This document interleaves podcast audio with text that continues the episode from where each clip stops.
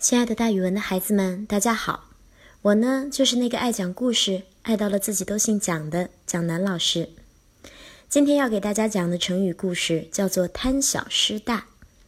这个成语就是说，因为贪图小便宜而失掉大的利益，比喻只谋求眼前的好处而不顾长远的利益。在战国时候，有这样一个故事：那时候秦国想吞并邻近的蜀国。但由于秦蜀之间的秦岭山高路险，攻打很不方便。有人就给秦王出了一条妙计。这条妙计听起来特别离奇。秦王说：“能行得通吗？”出主意的人说：“你不知道蜀王目光短浅吗？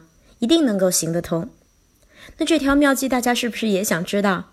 其实是这样的：秦王呀，派人用石头雕刻了一条石牛，然后在牛的尾巴后面放了很多的金银财宝。到处跟人说：“你瞧，这石牛会拉出粪便，但这粪便可不是普通的粪便哦，它是金银财宝呢。”于是啊，他就把石牛放到秦蜀之间的路上，作为礼物送给蜀王，然后跟蜀王说：“您瞧，您瞧，这个会拉金银财宝的石牛呀，在半路上运不动了。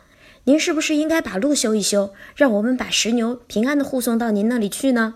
这毕竟是一件宝物呀。”楚王听说后，马上令人开山修路。路修好以后，秦国的军队说：“我们要护送石牛。”于是呀，就慢慢的抬着石牛到了蜀国。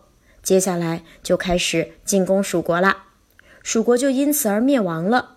所以从这个故事呀，人们就总结出来了“贪小失大”这个成语，比喻因为贪图小便宜而失掉大的利益，比喻只谋求眼前的好处而不顾长远的利益。